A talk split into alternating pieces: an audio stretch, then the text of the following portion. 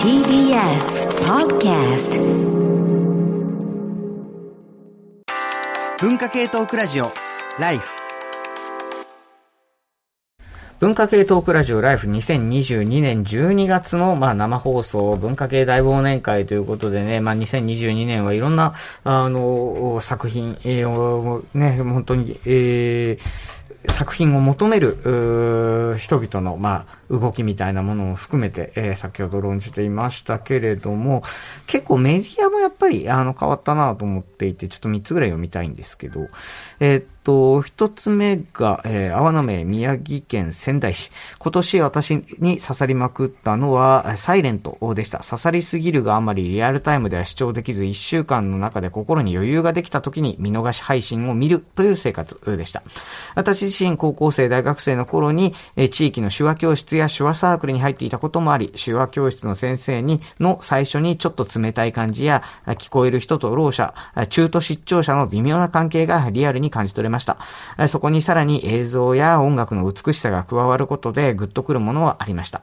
特に俳優のカホさん演じる先天的に耳の聞こえないろう者の手話の表現のリアリティと役者としての演技力の凄さを私は感じました。この作品は TVer のメイキングによると、当事者キャスティングとしてお二人のろう者が出演されているほか、手話の監修、台本の翻訳には中途失調のろう者の方がかかっているそうです。日本でも浸透してきた当事者キャスティングですが、この作品で単に当事者を配役するだけでは意味がないのではないかと考えるようになりましたということで、結構こういうやっぱりこう、深くね、その作品の背景とかまで、あの、知るのもそうだし、あとやっぱり TVer で、その自分のタイミングで見るっていう人、サイレントに関しては多かったような、まあ気がします。こういうなんていうか、あの、TVer が本当に定着したなっていうのもあるし、あとサイレント自体が、その再生、配信の再生数を指標にして、まあ、あの、人気になってるぞって話になったっていうあたりも、まあ、マスメディアがいよいよそれをね、指標にし始めたっていうところで話題になったみたいな話話が出てました。ちょっと3つまとめて、あの、やっちゃおうかな。えー、っと、そしたら、えー、っと、高橋俊明34歳、千葉県フリーター。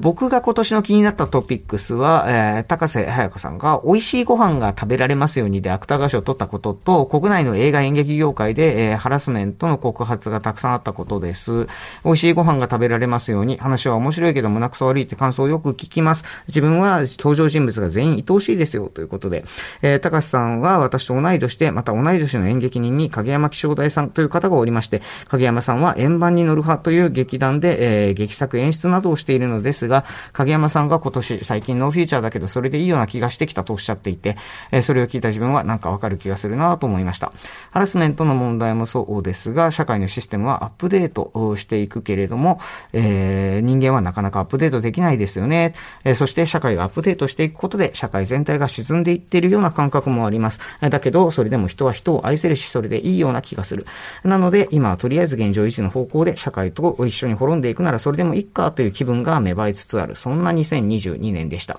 ハラスメントの話後でしようと思ってたので、ちょっと後に回しますね、もう一回。で、えっと、その前に読むメールがこっちだった。ごめんなさい。えー、ラジオネームモレン、フリンエンジニア34歳。えー、私が取り上げたいのは AI の進化すげえということです。テキストから画像を生成する Midjourney や Stable Diffusion は誰でも簡単にそれっぽい絵を作ることができますし、対話型チャットボットのチャット GPT はあらゆる質問に対してそれっぽい回答を返してくれます。特に驚いたのはチャット GPT が、えー、プログラムのソースコードを返すことです。簡単な演習問題程度であれば、かなり正確なコードが返ってきます。AI が仕事を奪いに来てるなんて一瞬思いましたが、問題が複雑になると、まだまだ怪しいところも多いので、当分は大丈夫そうです。しかし、コードの書き方には大きな影響を与えそうだなと感じました。もしかしたら AI が返したコードを人間が手直しした方が早いかもしれません。そうなってくると、従来のプログラミングスキルとはまた別の AI を使いこなすスキルが重要になってきそうです。AI が仕事を奪うとまでいかなくても、働き方が多くか大きく変わりそうだという期待と不安が一気に押し寄せてきた一年だなと感じていますということで、えっと、このパート、あの、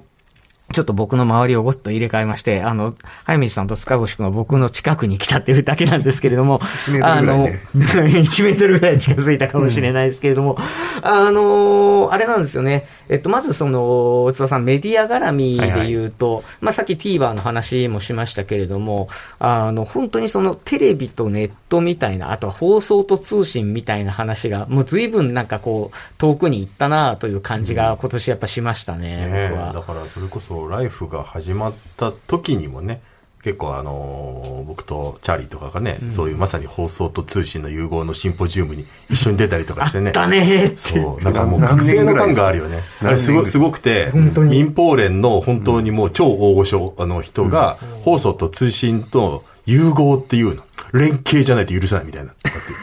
違うんだ、連いやもう携っていう本当にだからもう、ほんあの、なんていうか、ピリピリピリピリしてましたよ。いろんな人が。イ。ンターネットによって我々は一切影響を受けないんだみたいなっていうようなことで、うん。まあこういう、当時は僕らも若かったから、若いなんか IT とか詳しい論者とかが、いやいや、あのインターネットによってテレビっていうのはこういう可能性があってみたいなものをもう一切受け付けないみたいなっていう、うん。っていうような感じの、ねまあ。からくれば、むしろ今はね、ね。あの、ワールドカップをアベマ TV にね、取られ、そしてまた、あの、もうイン、要するに TVer っていうので、ねでも TVer も結構なんか民放の人とかと話を聞くと、やっぱり結構微妙な存在らしくて、そう、確かに再生数は多いけれども、じゃあまあそれってネットフリの何百分の1ですかみたいなっていうような世界でもあるし、だからあれがやっぱり増えたところで、じゃあそれで、じゃあ広告ビジネス、彼らの広告料っていうのがすごい価値が上がるのかっていうとそうでもないので、ギリギリ踏みとどまった布石を置けたかなぐらいな感じなのかな。まあでも結局 TVer 的なサービスってアメリカはもう2000年代の終わりぐらいに始めていたので、結局日本って始めたのがそこから10年遅れたんだよね。し。かもこう FOD とか、ほらい、いろんな各局が各局でいる、独自に作っちゃってるので、独自方式ね。一、一気にこれ全部、あの、民放全部でいけますみたいな感じで、なかなかなりきれなかったのも、そこもちょっと難しい点はだありますよね。ね、あの、テレ朝、テレ東とかはもうほぼ全部出すみたいな、あるいはそういうのあんまり出さないみたいなっていうのもあるので、まあなんかその足並みの揃わなさあたりがすごく日本っぽいなっていうのは思いましたけどね。うん、まあ、あの、それぞれのビジネスモデルがまずあって、そこからまあ動ききれないというあたりも、なんかすごくこう、日本の今の現状のような気がしますが、それ絡みで言うとね、そのさっき、まあ、あの、いわゆるジェネラティブ AI が、うん。まあ、人間の絵描きの仕事を奪ったり、うん。プログラマーの仕事を奪ったりするんじゃないかという話がある一方で、今年、まあ、政府からもリスキリングなんていう言葉が出てきて、まあ、リスキリングっていうのは要するに、あの、みんな、あの、IT 使えるようになろうぜっていう。でもこれね、政府が言ってることと企業が言ってることが違うのが面白いですね。その企業としては、リスキリングっていうと、自社の社員のスキルを、まあ、今の DX できるような状態にして、自社に留まってもらおう。政府は何を言ってるかっていうと、生産性の低い仕事についている人にデジタルスキルを身につけて、生産性の高い仕事にどんどん転職してもらおうっていうまあことを言っていて。転職するために成長分野にあのどんどん入っていきましょうってことだし、しかもこの前の第二次補正予算の時にも、えっと、理系の？大学に行く方向になんか3000億ぐらいだったかな、あの支援のためにお金を確保したみたいなこともあって、やっぱそっち方向にとにかく、うん、政府としては人に行ってもらいたいみたいなこともちょっと話題になったりしましたよね。うん。そういう意味でなんかこう、いろんな、あの、新しく出てきたものが新しいなっていうよりも、もう直の来年再来年ぐらいには我々の仕事に関わりますぜ、みたいな感じでいろんなことが出てきましたけれども、さあ、まずはあれか、塚越くんからかな、僕ね、その前に一言だけサイレントの話言っておきたいのがあって、サイレントはあの非常にこう、とにかく人気が出たんだけれども、後半の方で、えっと、ちょっといくつか問題もあったと。それは結構ウェブで指摘されましたよね。つまり、その聴覚、中途、えっと、中途で視聴すると。で、えーその、えー主主人公、まあ主人公というか、まあ男の、あーいて、目黒さんでしたっけ？目黒蓮ね。で、それのお姉ちゃんかな、が子供を産むっていう時に、えっと、自分、その子供が、あの、老者で生まれるんじゃないかみたいなことを危惧するってシーンがあって、で、子供が生まれたら、えーそうではなかったっていうことを喜ぶシーンがあるんですよね。で、しかも、えーその子供の名前が勇気ってあの、えっ、と、優勢思想の優勢って書いて勇気っていう名前に、これはなんでそうなっちゃったのかみたいな話で、結構それがあの、特にろう者の人って字幕で見るわけですよね。字幕で見るから、あの、なんていうのかな、そうじゃない人が見てると名前とかいちいち気にしない勇気っていうのを、あの、優勢層の優勢とは読まないわけだから、で、そこで結構議論になったんだけれども、なんかよくわからないまま、それはなんかスルーみたいな感じになっていて、ウェブではちょっと、あの、まあ、脚本家の人とかもあって、いろいろあってですね、まあ、あれはなんかもうちょっとチェック体制が全体であるべきだったんじゃないかななんていうのがあるんだけれども、そこもね、なんか、いわゆる放送とウェブでちょっとまた乖離しているところがあるのかなという気はちょっとしたっていうのが、まあ、加えておきたいかなっていう感じはしましたね。まあ、そこも本当に難しいところではあるっすけどね、その、まあ、チェック体制って何をチェックするんだろうっていうね。だからどこまでその、まあ、配慮みたいなこともそうだしっていうこともあるし、もちろんその、ろう者の中の人に、中にもたくさんいろんな話があって、ね。確かセッションで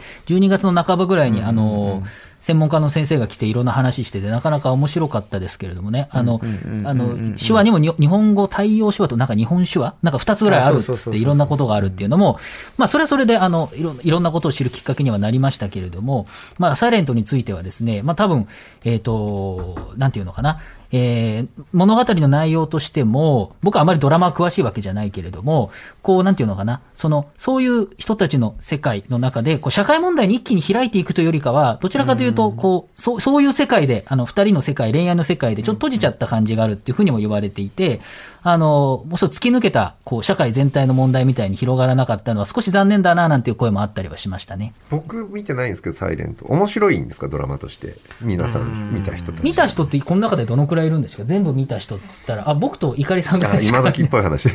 僕はべ、まあ、うん、楽しかったは楽しかったというか、まあ、音声研究してる、あの、ところもあって、ちょっとそういうのも興味があって見ましたけれども、井上さんどうでした？いや私実は途中離脱してしまっていて と最後3回ぐらいでちょっとななんか途中でちょっと自分的にはテンションが落ちちゃって、うん。やっぱなんかそうなんかそうなんですよね。れ恋愛ななんですかね。最初は面白かったんですけどちょっとなんかだ誰誰誰といわゆるね、その、エモいんですよ。え、うん。えらいエモい話になっていて。ちょっ、とエモいで片付けないでよ。いや、でもね、それよく言われる話がかなりで、変わってると思う。でも、ま、毎回な泣かせるシーンを出してくるのに疲れてくるんですよ、だんだん。なんか、うん。そう、毎回泣かせに来られるのに疲れてきて、ああ。それでちょ登場人っとも泣きますしね。そう、そう、登場人物も泣くし、やっぱすごい上手に泣かせてくる感じが、なるほど。ちょっと私は途中で疲れちゃったっていうのはあるかもしれそう、なんかだからダイジェストで見ると泣いてるシーンしか出てこないっていう。あ、そうなるかもしれないですね。けど、もともと泣かせ系って感じで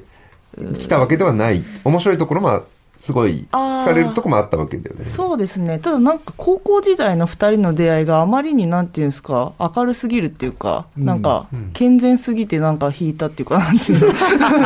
向いてなかったんだよね。なんか、その脚本家の方が坂本裕二さんを尊敬している方なんでしたっけね。あ、そうなんですなんかその、いつかこの恋を思い出してきっと泣いてしまう、いつ恋っていうドラマ、確か6年ぐらい前にあって、2016年の有村架純さんが出てるドラマ、僕すごいすごい好きで、なんか BGM 似てるなと思ったんですけれども、多分好きな人はそう思ってると思うんですけれども、なんていうか、そのドラマなんかは恋愛の話なんだけれども、えっと、3.11だったりとか、介護とか、いろんな問題があって、なんかそういう問題が案に広く、こう、社会的な、恋愛の時空と社会の問題の時空が割と、こう、こう、繋がってる感じがするんだけれども、なんかすごく、すごく恋愛としてはわかるし、別にその葛藤みたいなね、聴者とろ者みたいな葛藤は、確かにそれはよく描かれているし、その間に、恋愛があって、別にその聴者だろうがろ者だろうがいろいろある、いろんな人がいるみたいな話があって、そこはま、まっとうというか、よくわかる話になっているんだけれども、途中になっていった時にね、ちょっとあの、複雑になっていったりとか、まあ、さっき言ったような問題もあって、ちょっと違和感を感じる人がいるんだけれども、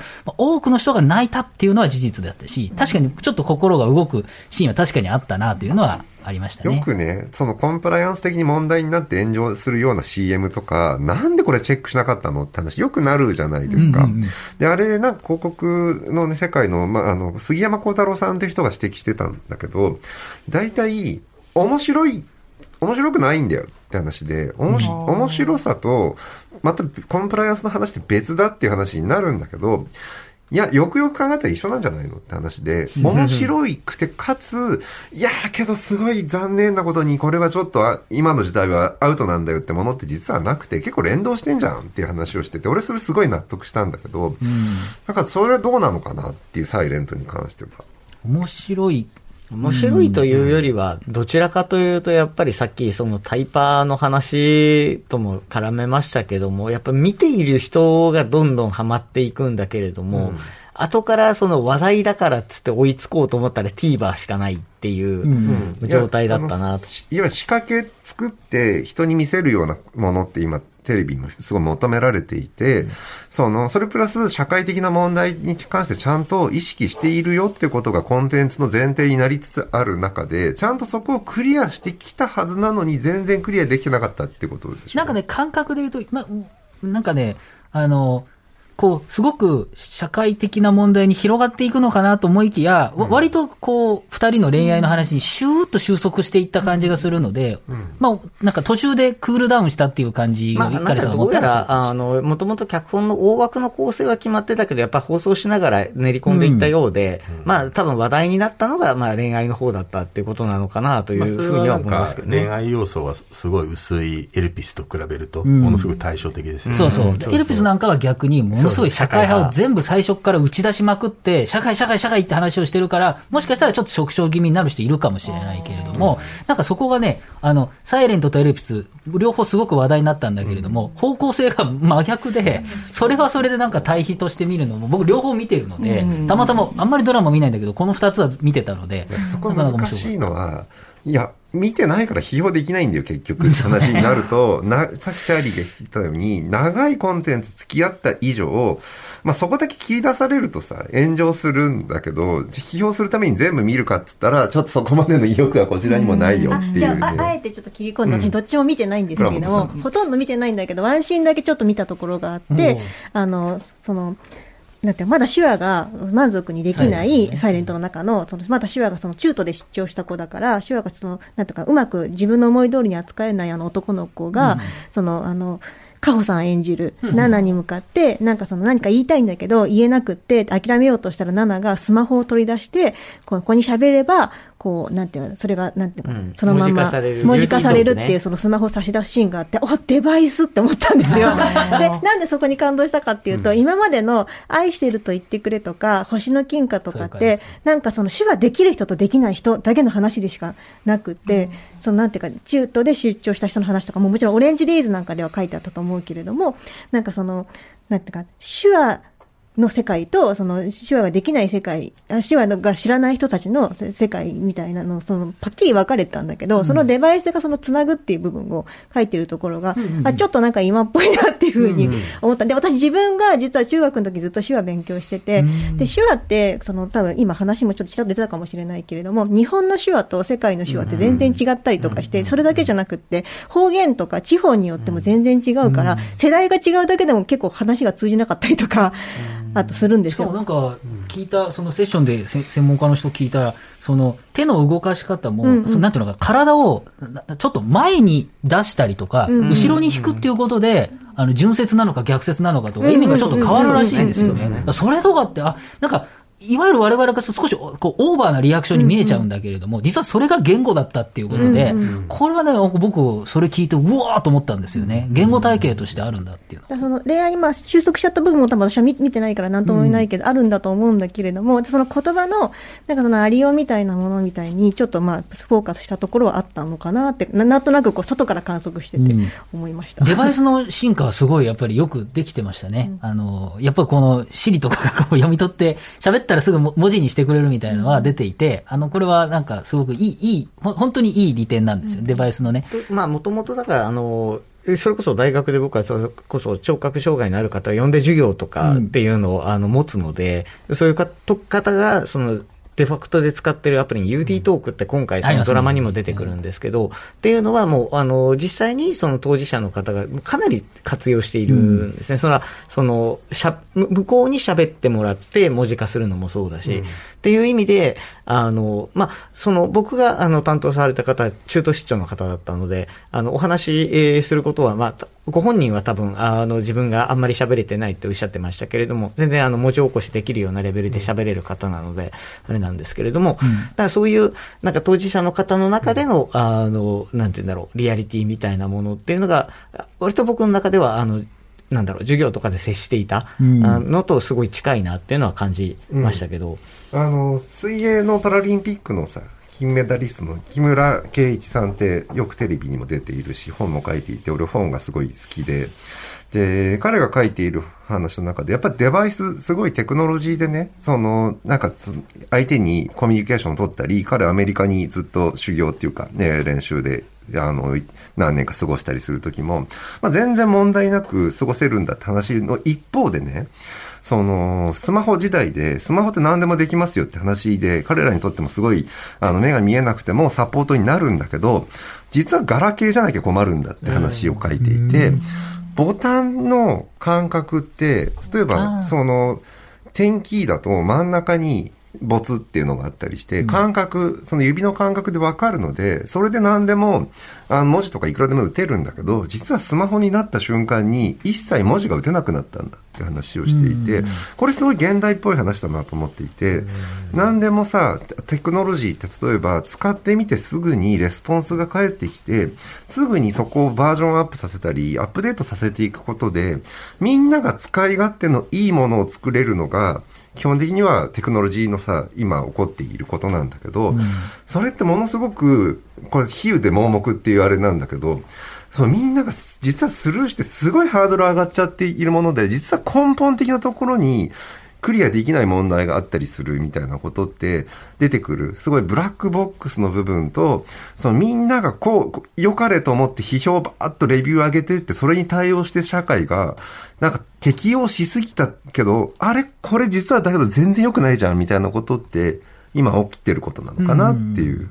それはそうですね。で、さっきのちょっとこの話の根本の、あの、自動お絵描き、AI お絵描きソフトとか、僕も使ってみたんですよ。でみんなすごい簡単にね、あの、そ生成できますよって。あの、言葉を入れて、いくつかの言葉で自分が思っていた通りのイラストとか、それを超えるイラストが来るって話をするんだけど、あれ実際そう僕使ってみたんだけど、あれ簡単じゃないですよねっていう話で。いやちょっとちなみに、これ実際にミッドジャーニーとかやったことある人っています？この中に。えっ、と、なんなら僕で、この今日配信の、あの、うん。ジャケットを、あの、それで生成してますんで。まずコミュニティに入ってその中で発言をして、そこの中のコメント欄でキーワードを入れてみたいな、めちゃめちゃ複雑なことをやらないと、絵にならないってみんな知ってんのかなってあれ、言葉の魔術師って言われてて、うん。要するに、あの、言葉で文章で調整するから、うん。実はそのなんか調整の術が、ものすごい、実はスキルがいる。で、どう、どういう言葉で調整したかっていうのを隠すやつもいるんですよ、ね。その話すごいさ、俺もそういう話はよく聞くんだけど、うんそれ以前の段階で、あれ ID 取ってあそこに行き着くまでめちゃめちゃ大変だって話って意外とされないじゃん。でも、それは多分、あの、それこそミッドジャーニーとかを使おうとするとそうであるというだけで、今もう本当にあのアカウント一発作れば、あの、すぐ呪文入れられるものもあれば、LINE とかで、あの、お絵描き返ってくるものとかもあるので、いや、いろいろあるんだけど、ミッドジャーニーが半年ぐらい前にバーッと出てきた時に、ミッドジャーニーやることがすごいさ、その、誰もやらないで語ってんなと思って、一部の人たちは、すげえ絵を作ってくるんだけど、あれのハウトゥーで、アクセあの、いわゆる ID 取るまで、取得するまでとかがすごい難しかったりすることってさ、意外となんかみんなぬ、なんか抜け落ちてるというか、すげえすげえサーバー立てられないみたいなね、絵を貼ってるけど自分で作ってないっていうさだから。、や、あの、いあの、批評も、とかで言いたいんだと思うんですけれども、こう実際にこう、調べて書く人と、全く書いて、あの、調べてないのに書ける人も同じ土俵に立っちゃってるから、そこにそぐ生まれるっていうことなのかなと思うんですけれども、確かにね、あの、まあ、その、生成 AI で言うと、 Midjourney とか Stable、Stable Diffusion が一番有名画像系。であと文章だと最近はチャット GPT っていう、えーこれが11月の終わりぐらいに出ている。で、まだ研究用で一般公開されてないけど、Google なんかはオーディオ ML っていう、えっ、と、ちょっと、あの、ピアノの音とか聞かせれば、その続き作ってくれるやつとか、だから、音、音楽、画像、文章で生成系ができるってなってくるので、これはかなり、まあ、来年以降も、えー結構、まだまだ発達するかなというふうには思っていますよね。まあでも多分、早水さんがさっき言ってたのは、多分そういう技術的に実際使えるレベルでどうこうっていうのとは別に、人々がなんかの、その、ある種の、まあ、遊びのうん一環として、面白いじゃん、ワイワイって群がっている状況と、実際にテクノロジーとして、あのーなんか使えるものとしてインしていくのって違う次元の話なんじゃね？っていうことをおっしゃってたんだと思うんですよ。で、今起きてんのは俺もその、何、ワイワイワイってなってる方だと思っていて、で、近いのはやっぱ初音ミクだなって思ったんですよ。僕はもうちょっと違った感じを持ってて、チャーリーがあの、冒頭にね、クリエイティブワークの話をしてたじゃない？まあ、要するに動画楽しいみたいな、動画の監督とかして楽しいっていうのは、俺もやっぱ今年結構動画を自分で編集とかし始めたんでね。で、なんか今、あの、ポリタス TV って番組を平日毎日やってて、金曜までで今年268回やってんだよね。で、なんか、基本的に配信はスタッフがやってるんだけど、まあ内容は全部自分でかあの考えてて、まあテーマでどういうゲスト呼ぼうかっていうのも自分で考えて、オファーも自分でやって、で、番組台本ないけど、まあ画面に出す資料とかもパワポも全部自分でやってて、で、MC を自分でやって終わった後拡散するのも自分でやってて、でもなんか大変なんだけど、すごい楽しいんだよね。昔新聞部にいたようなあの感じみたいなのがあって、それなんで楽しいのかな？あ、だ、ついでに言うとオープニングも昔作った自分の曲だし、結構だから何でも自分でできるなと。で、今年あの、沖縄が本土復帰50年だったんで、沖縄に結構行って、ドキュメンタリーとか自分の番組で作ったんだけど、まあやっぱりそれはプロにの手手伝いをしをしない、手伝いないとダメなんだけど、まあ、見てると、結構これで自分もできんじゃないかなと思って、もうやっぱ自分で来年とかドキュメンタリーとか作り始めようかなと思ってて、で、そうすると、結構それがやっぱ AI の話につながると思うんだよね。さっきモレーンさんの話で、まあ、あの、AI を仕事を奪うとはいかないまでも働き方大きく変わりそうだって話が書かれてたんだけど、なんか全部自分でやるってやっぱ結構快楽でさ、全部自分でやるっていうことをやるときに、でもやっぱりそんな無欠、完全無欠な人間がいないんだけど、そこの補うときに AI とかこういう自動生成って絶対役に立つ時代に来てるはずなんだよね。だからなんかそれってさっき早水くんが言ったユニバーサルデザインみたいな、やっぱりできないこととかも多分繋がってくるだろうから、結構まだもちろん、まあ一部でワイワイやってるっていう感じはあるかもしれないんだけど、そうじゃなくて全部自分でやりたい人にとって、自分がでもどうしたってできないこと。絵なんて俺描けないから、でもそれもしかしたら俺 AI でできるかもしれないっていうのとか、まあ、そういう使い方って結構可能性があるんじゃないかなとそれ思うんだよね。あのまさに今言おうとしていてその僕音楽を作る中でその要するになんかこう調整のテクなんかテクニックが大事になるよねって初音ミクでずっと言われてたことなんですよね、あれをいかにうまく歌わせるかみたいな話だったんだけれどもでもまあ初音ミクにはキャラクター性があったから、まあ、そっちがあの多分大きなその種のコンテンツになっていったっていうのは、まあ、流れとしてはあるけれども少なくともやっぱそれを使う人のスキルって大事だよねっていうのは前も言われてたと。ただ、今、あの、津田さんがおっしゃったように、今のその進化ってどっちに行ってるかっていうと、音楽系のもので言うと、もう、その、ちょっと前って、昔だったら300万、400万したコンソールが、なんかこう、5000円で買えますみたいな。でもそれって、昔のコンソールを再現してるから、結局エンジニアが画面上で昔と同じことをすれば、えーいけるけど、素人には全くどこ触っていいか分かんない。この2年ぐらいの間に、もう本当にボタン1個のプラグインとかめちゃくちゃ増えて、もうこれ一発押したらこれで一気にいけますみたいな。で、だってもう具体的に言うと、例えば、声を、歌声を処理する、まあ、プラグインソフトっていうのがあるんですけど、これ、あの、豆腐ビーツが紹介していて、と、動画で、豆腐ビーツが使ってるのと全く同じものが今5000円で買える。なで、豆腐ビーツはもちろん、プロのエンジニアにやってもらった方がもっと良くなることもあるけれども、でももうこれ一発でもうい、カンパケでいいんじゃねっていう時もあって、それ使う時もあるって言っていて、もう、今の AI って、なんて言うんだろうな、素人がプロのレベルまでギリいけるときにボタン1個押したら、あとはそれを100いくのか80までにするのかぐらいのところでもうほとんどのことができてしまうようになっていると。今お、お絵かけ AI だと、あの、お絵かけ以外で、あの、DMM とかで、あの、AI で生成するエロ漫画とかがすごいたくさん登録されて売られてるんでね。しかも出来が良くて、つまり絵心が一切ない人でもお話を作る才能あればもうできてしまうっていうね。いや、だから結構本当にいろんなことが、あの、やっぱ知らないところで起き始めてるんだよね。あの、 Spotify でね、ボタン一つでボーカル全部抜けるっていうさ、カラオケ機能とかのさ、あ、まあ、あれで、 Apple Music あ、そう最近ね、あれすごいって。、かつてさ、その自分でやろうと思ったらめちゃめちゃ大変で、いあそこに人はいくらでも金をつい、つぎ込んでたわけじゃん。作る、音楽作る人たちってバックトラックだけ抜くっていう。だってあれ微妙にボーカル残ってたりする。そっからさらにそれをノイズを切るためには、さらに年間フィルター代が何千円かかりますみたいな世界で、ちょっとずつ金かけると、めちゃめちゃクオリティが上がって抜けるみたいな。だからそれがもう本当に、だから、あの、カラオケのやつ、Spotify よりの Apple Music の方が精度いいですけど、あれもうだから音楽を、その、AI で分析して、その、この辺がボーカルらしいっていうのを、はいはいもう、あの、解析して消すんですよね。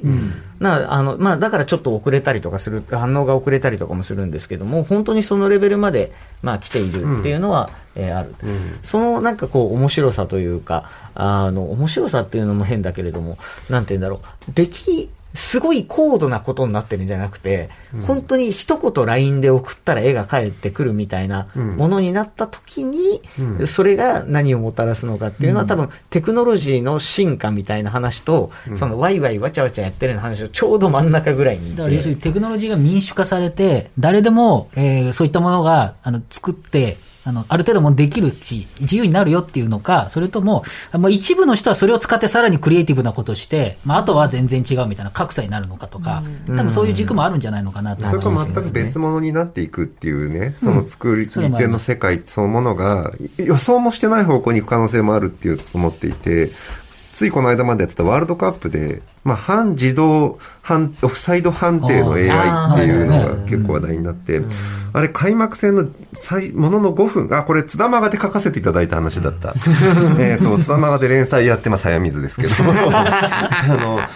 そのワールドカップの中で起こったことって、まあ、だんだんテクノロジーでね、その AI で判定するものってちょっとずつ4年ごとに1回そのワールドカップが開催されるたびに何かしら導入されていくんです。今回 AI っていう話で13台、14台のカメラで、まあそのオフサイドかどうかっていうのを判定するんだけど、もう始まってものの5分でそれが発動したので。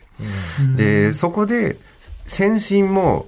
審判も、そこにいる選手たちも、えー観客も、えー実況解説の人たちも、誰も気づかないオフサイドを AI だけが判定して、ピーって流れて、あ、これ誤審が起こったか買収されたなって50億人が思ったわけ。で、そこの、その後10分後ぐらいに会場にようやく、ここの何がオフサイドだったかっていう説明の部位が流れて、普通オフサイドってね、見てればね、こっちだってわかるんですよ。その、これちょっと臭いなみたいな。けどちょっとそのキーパー、ゴールキーパーが前に飛び出してる場面ってかなり特殊な場面で、そこが感覚的にはほぼわわからないっていうか、あの、いや、解実況の解説の牧野ですらわかんなかった。これはわかんないんですよ。で、誰もわかんないのがスタジアムに流れた瞬間に、ああ、これオフサイドなんだ。飛び出してたからっていうのが分かったんだけど、それもまあ1センチ、2センチレベル。これは、そのさ、誰もわからないものをさ、AI だけが指摘するってちょっとさ、本当に今起こっていることの、ちょっと一歩先が現実に起こったというか、これ僕も基本的にはね、その起こっていることを AI が判定して何が悪いのこれが正しいんだからっていうテクノロジーの側に立っても、サッカーファンにとっても、別に AI とかテクノロジーの導入はありなんだけど、誰も分からなかったものを AI だけ分かってるって、これはルールの方がまずいんじゃないかなっていう、そういうことが起こってきて、で、今回もう一個有名だったシーンは、その、三笘がラインを割ったところを AI がちゃんと、AI っていうかカメラが抑えてテクノロジーで出なかったことを証明し得た、ほぼ証明し得た。みたいな話。ボールにセンサーが入ってるんですよね、確かに。そうそうそう。あれもカメラと両方、センサーと両方なんだけど、そこで、まあ割となんか肯定論、まあ日本人だから特にそうなんだけど、まああれが、あのプレーが起こったのはテクノロジーがあって、ひょっとして目で判断してたら、あれはただ単にその出たって判定されててもおかしくないよねっていう場面なので、AI 良かったねってなってるんだけど、その初戦で起こったカタール戦の初戦の AI で誰も得しない AI の判定に関しては、どうするかまだちょっと、あの、あんま注目されてないカードだったので、みんなスルーしてるところがあって、いや、これちょっとそこ議論しなきゃと。まあ、ルールっていうのに決めて AI が判断できるんだけれども、そのそのルールというのは、まあ、人間が目視で、感覚で、ん。まあ要するにオフサイドだったら、まあ、あの、卑怯な待ち伏せはしちゃいけませんっていうのが、ん。もともとのオフサイドの趣旨なので、それはもしかすると、まあ、趣旨から外れて AI が判定してるんじゃないのかっていそううことそうですよね。悪悪法は法であるみたいな話っていうのが、悪法であることを今までさ、サッカーの歴史の150年誰も気づいてなかったことを、今年の先月分かりました。なかなか、あの、テクノロジーが、まあ逆に我々の社会のルールに何かを投げ返すという話、すごく面白いんですけれども、一旦曲いきましょうかね。なんか結構僕の話が長くなってるんですけど、えっ、と、まあ、今年ね、BTS のメンバーが兵役に行くっていう話って話題になっていたんですけど、あの、その一番年上のお兄さんって言われてジーンっていうメンバーの、えー、あアルゼンチンのね、コールドプレイの公演に、その、おそらく兵役行くまあ直、最後の表に姿を現すっていうと、コールドプレイのライブってすごくてさ、俺もちょっとコールドプレイを今年すげえ見直す機会があったっていうか、まあただ単に実物見たわけじゃないんだけど、スタジアムでやるライブの南米でもめちゃめちゃな10万人クラスの会場で盛り上がるし、すごいテクノロジー導入して、えー、ものすごい最先端のもの、ロロックバンドがこれやるのってぐらいのところで、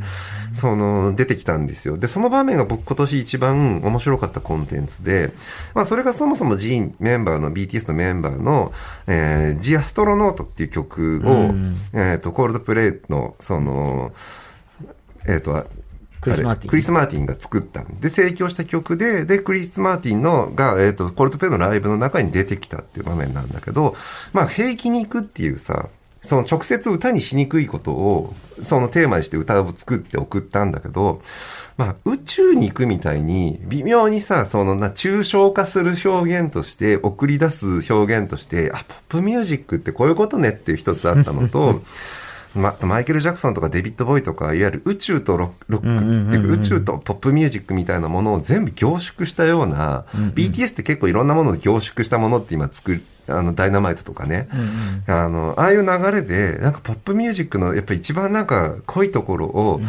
この二人がやるのかっていう感じのね、えーいい曲だったので、これをかけたいと思います。えージン、ジ・アストロノート。文化系トークラジオライフ